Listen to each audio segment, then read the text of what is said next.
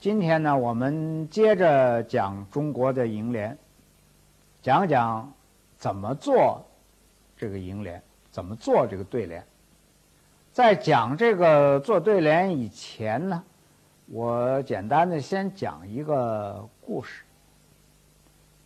大概说起来啊，这个文人学士啊，做这个对联啊，从宋朝，就是根据古书的记载啊，从宋朝已经开始很流行了。呃，有这么一个故事，相传在这个宋哲宗的时候，宋哲宗元佑年间，这个时候呢，正是苏东坡呀、啊、苏轼、啊、做这个翰林学士的时候。那个时候呢，宋王朝跟这个北方的辽王朝已经多年不打仗，彼此讲和。经常这个辽王朝跟宋王朝呢互派使节啊，呃，有这个使节的往来。尽管不打仗了呢，可是呢这里头还有明争暗斗啊，总还是想着这里头，呃，谁要占占谁的上风。那么有一次啊，这是一个故事了，就是说，辽国的这个使臣呢，到这个宋朝来，他就带来了一个上联，这个上联是以这个平声字作为最末一个字，叫三光日月星。他就说，他说在我们这个辽辽王朝啊，在这个辽国呀、啊，啊根本没有人对得上来，那么希望你们贵朝啊，呃也能够对一对。结果这个北宋的这些个士大夫啊，这些个做官的也也对不上来。于是乎，这个负责接待的人呢，就去找这苏东坡了。他说：“你看，他出了一个题目，他出了一个上联，叫‘三光日月星’。你说这应该怎么对？”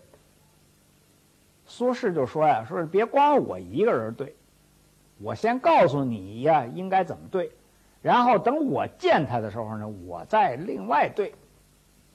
这苏轼还是很很有才的人了。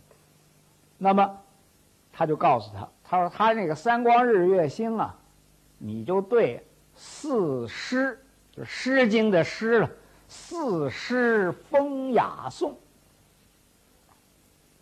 那么那个接待这个辽王朝的这个使节呢，这个这个这个这个大臣呢，就就对了，说我对个四诗风雅颂。那么这个已经对得很好啊，底下我再讲怎么个好法啊。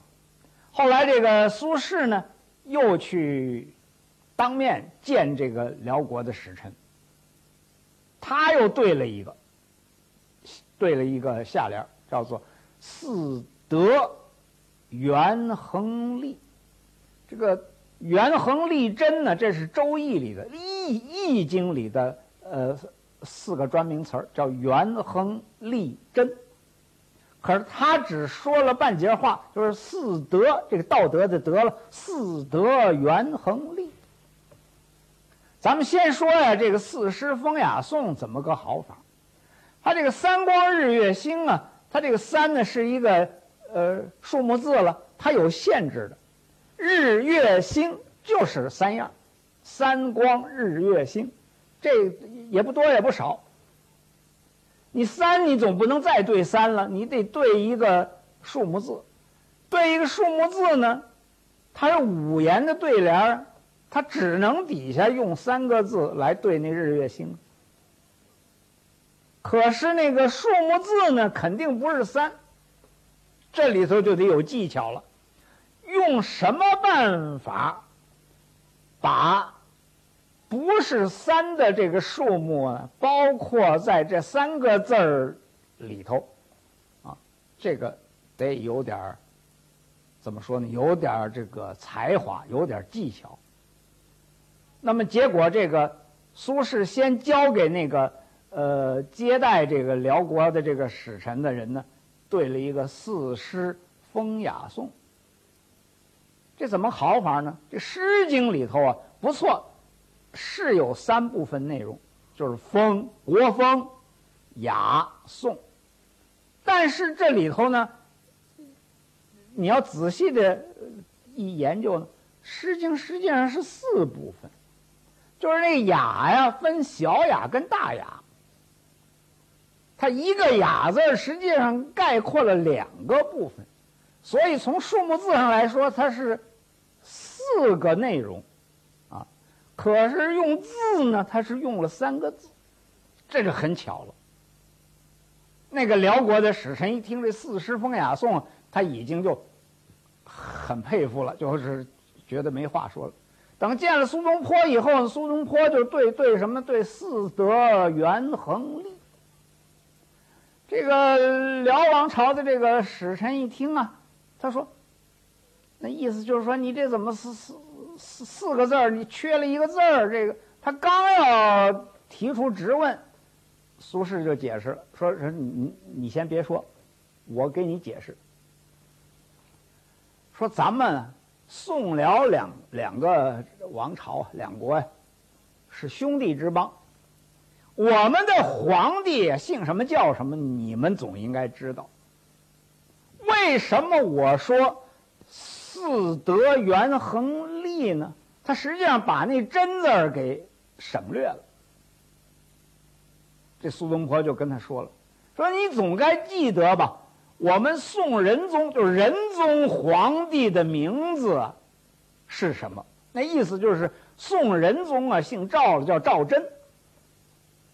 他这个做大臣的，他不能够嘴里说出皇帝的名字来，那是犯讳的，那是犯忌讳的，不能说的。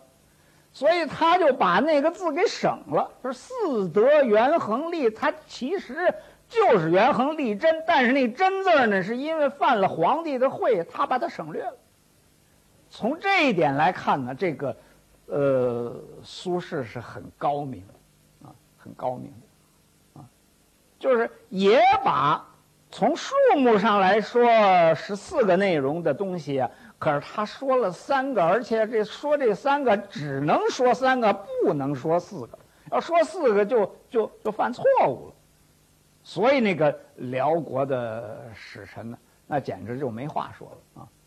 那可见这个苏东坡呀，他还是很有才能啊，也懂得这个做对联的这个技巧。那么我讲这个故事的意思呢，就是说呀，从宋代开始，这个对对子啊，做对联这个事情已经很流行。但是真正这个要挂对联啊，就是说，特别是这个过年的时候啊，像那个孟昶那副对联，就是过年时候挂。那有个专名词叫春联，就是到春天一一年开始的时候，就是过年的时候贴对子，那个叫春联。啊，这个过年贴春联这种习惯，以及后来这个经常在家门口啊，什么这个柱子上挂这个对联，这个恐怕是从明朝才盛行，那么到清朝就更盛行，一直到今天，啊，还是非常非常流行。大概这个，呃，对联的这个简单的一个呃历程吧，就是如我以上所说的。那么，通过这故事呢，我们就看出来，这个做对联有技巧，还得有学问。得怎么样能够啊巧而又扎实，不光是小巧玲珑，而且它这里头还有很深厚的、很渊博的学问做根底。那么下面呢，我就再谈一谈呢，具体怎么样做这个对联。这个做对联呢，我们上次已经谈了。就是对联跟律诗是有渊源的关系，八句律诗中间四句就是两副对联。因此呢，那个做律诗的那个规律，或者说那个格律，那个律诗的那个模式，就是那中间四句的那个模式，也就是对联的模式。它的那个格律呢，也就是对联的那个格律。要求做对联呢，就等于说是那个律诗的中间那个四四句那个做法。呃，其实啊，这种模式也好，这种格律也好，还是比较简单。我们一般说律诗就是分五言律诗、七言律诗，就是五个字一句的，七个字一句的。五言律诗呢，只有两种模式；七言律诗也只有两种模式。这个其实很好记。五言的两种模式是什么呢？就是仄仄平平仄，平平仄仄平。还有一种是平平平仄仄，仄仄仄平平，就这么两种。那个七言的呢，就是仄仄平平，平仄仄，平平仄仄，仄平平。还有一种是平平仄仄，平平仄，是仄仄平平，仄仄平，就是这么两种。就是五言的有这么两种格式，七言的也就是这么两种格式。从以上这四种模式里边呢，我们可以归纳出来啊几个特点。第一呢，是上联的末一个字啊都是仄声字，下联的末一个字呢都是平声字，这是一条。那么再有一点就是说，凡是上联用平声字的地方呢，下联总要用仄声字来对。反过来也一样，上联要是仄声，下联就得用平声，是不是？那么这个可以说是很简单，很容易掌握。但是呢，大家还可能提出问题，就是说你根据这个模式，那有没有通融回旋的余地呢？是不是就这么死板呢？我们说呀，还是有通融回旋的余地的。这个在做这个律诗啊，做这个旧体的这个律诗里边有两句话，叫做一三五不论，二四六分明。就是说呀，如果是五言诗，就是第一个字、第三个字啊，可以灵活掌握。该用平声的地方呢，你可以用仄声；该用仄声的地方，你也可以用平声。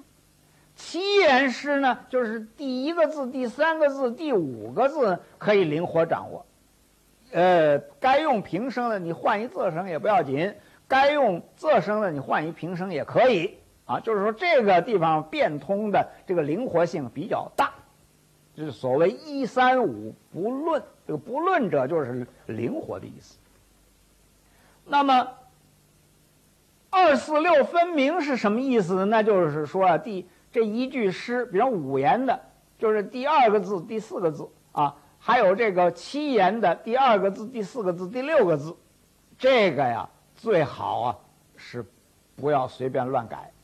不要随便的这个不不允许吧，不允许随便乱改，啊，就是说平声一定就得是平声，仄声一定就得是仄声。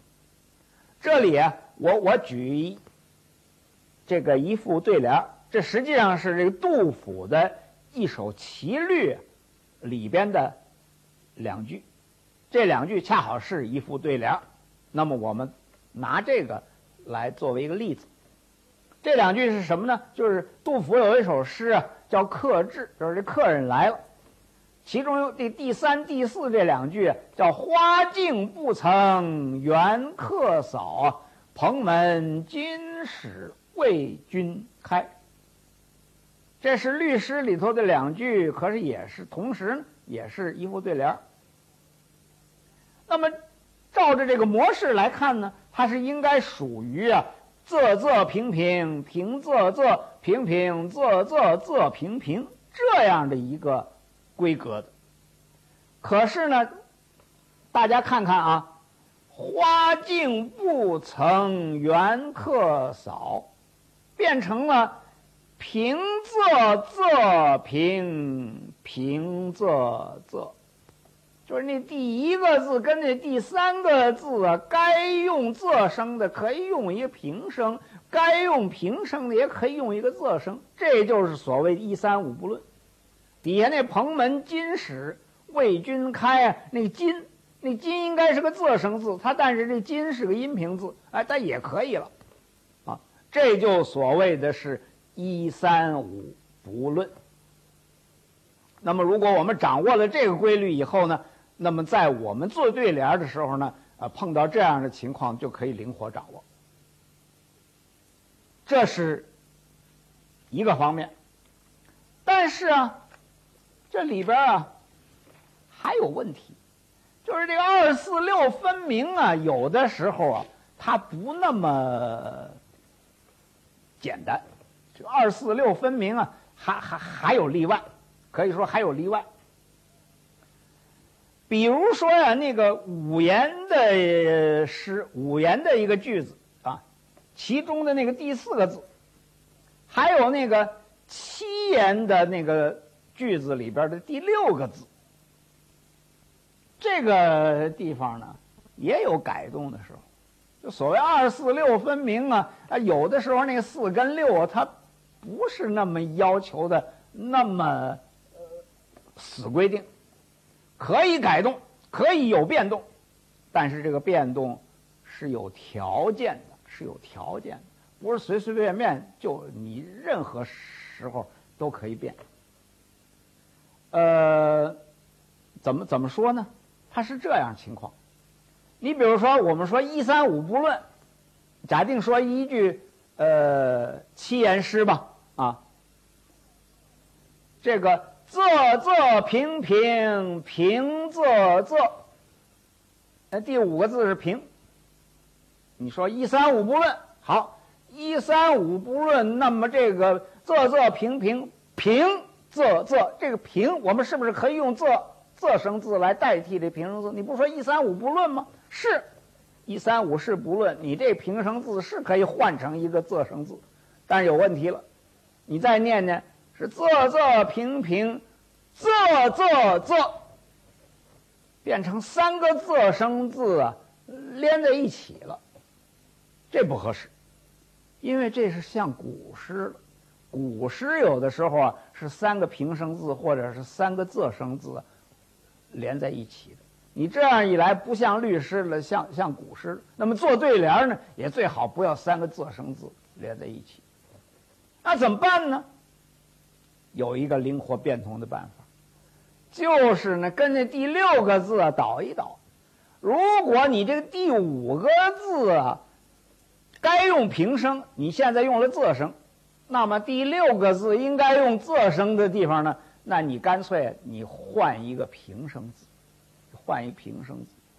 我举一首这个杜牧的《金谷园》这样一首七绝。这不是对联的，这就是说明这个这个这个这个情况啊。还有这么一句叫“日暮东风怨啼鸟”，照理讲，你要按照平仄来说，应该是“日暮东风啼怨鸟”，这样平仄才合乎那个呃格律了。可是这他把那第五个字用了一仄声字“怨啼鸟”，他怨。它底下那题如果要是还用仄声字，那不变成仄仄仄了吗？就不好听了。所以把这第六个字的那个仄声呢，换成一题字，换成一平声。换句话说，就是五六两个字，它的那个声调把它倒一个，就出现了仄平仄这样的一个变通的模式。呃，记得有一年呢。这个中央电视台，中央电视台啊，这个出了一个上联，出了一个上联呢，也有这种情况。他这个有这么一句：“万里东风战桃李”，这个战桃李呢是仄平仄，应该是平仄仄才对。可是这儿呢，他倒了一下。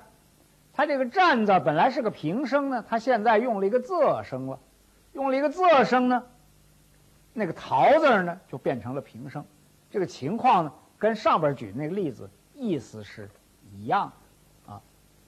这样呢，就是说在二四六分明里边呢，又出了一个变通的办法，就是五六两个字啊可以呀、啊、颠倒一下，那个平仄可以颠倒一下。以上所谈的呢，大概就是这个五言七言的这个对联的一般的做法，我们就谈这些。至于这个具体怎么呃做呃才能做得好，这个要靠大家的实践啊，光是这么讲讲还是不行。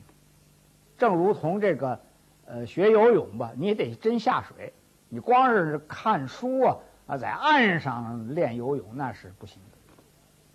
那么关于这个对联的做法呢，主要是这个五言七言的这个规律我们要掌握。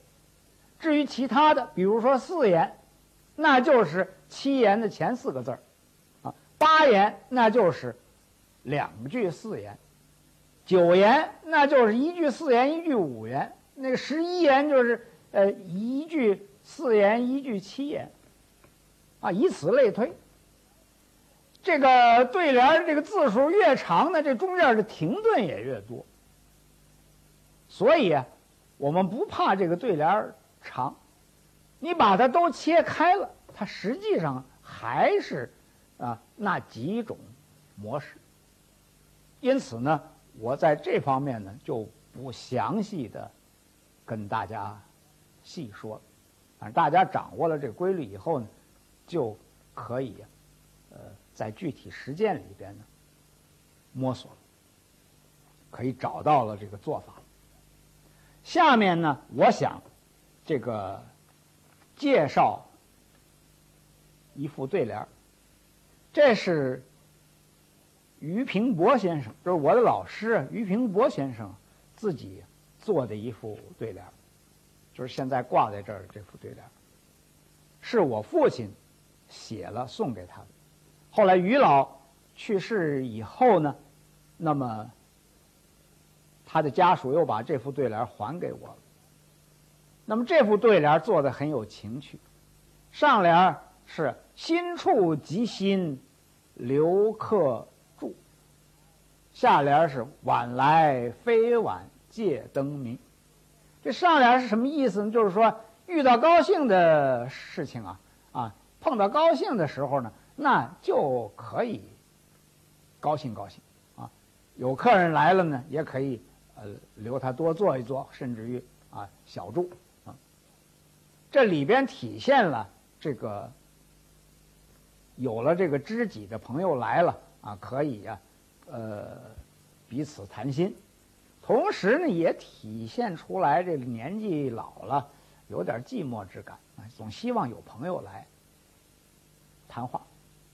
这个下联呢，还是用了一个典故，就是出在《说苑》里边，《说苑》里边提到这个晋国啊，这个晋平公，他曾经有一次啊，就问这个一个音乐家，是一个盲人，叫师旷，就问他，他说我呀想念书，想用功，可惜太晚了。那意思就是说年纪大了啊，太晚了。结果这师旷就说说晚了不要紧了，晚了点灯嘛。这晋平公就说你这不是开玩笑吗？他说我不是开玩笑，他说有这么几句话，就是少而好学如日出之光，早晨太阳；壮而好学呢如日中之明，就是这个正午的太阳；老而好学呢如秉烛之之光，就是说年纪大了再想念书呢，就等于要点灯点蜡烛，那你这个点着灯走路总比摸黑还强吧。因此呢，这个俞老的他这个下联就有一种就是说虽然年纪大了，但是我还愿意啊呃努力学习，有这样的一个意思在里边。这个意思呢还是比较积极的。这一种对联呢，实际上是文人学者啊抒情言志的这么一种对联。当然这个对联的种类是很多了啊，比如说这个人家结婚你给人家贺喜，这个叫做喜联；人家过生日你写副对联祝祝贺，这是寿联啊。有的人故去了，那你写一副对联悼念人，这叫挽联啊，这个除了这个春联以及这个呃名胜古迹的这些个对联以外呢，还有以上这些个对联啊，喜联了、寿联了、挽联了等等。不过我也提醒大家，就是说呀，这个最好不要把这个寿联做得像挽联，那就不好了。比如说，这个在这个做寿联的里边出了这个呃绝，就是那个绝命的那个绝，断绝的那个绝，这个字儿就不不太吉祥啊。比如说这章太炎先生啊，他这个呃祝贺他的学生黄继刚啊，呃五十岁的生日，结果他做的那个对联里就就出现一绝字啊，这个就不太好。啊，这样的情况我们应该，呃，考虑要避免啊。最后呢，我想谈一点这个我个人的体会。尽管这个楹联啊是从这个骈安文律诗啊发展演变来的，但是毕竟跟诗文不一样。古人作诗不一定要发表，这个写文章它还有起承转合。唯独这个做对联它是公开的，要挂在那个大庭广众的给人家看的。所以呢，这个做对联它不是啊把这个骈文或者律诗给简化了，而是啊把它给浓缩了。举个例子，滕王阁序，王勃的滕王阁序那是最有名的一篇骈文，它里边有两句名句，若霞与孤鹜齐飞，秋水共长天一色，那是名句。但是你你要是现在把这个江西滕王阁重新翻修了，你不能就写这两句算算作滕王阁对联，那不行，你得把整个滕王阁序里头的那个内容啊把它都概括进去，重新做一副对联，才能够配合这个新修的滕王阁。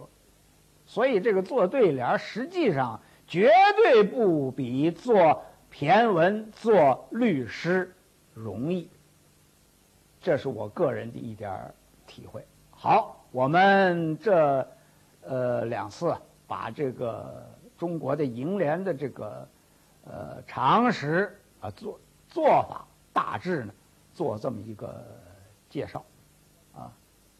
如果有说的不对的地方呢，还希望大家，呃，指正、批评。好，再见。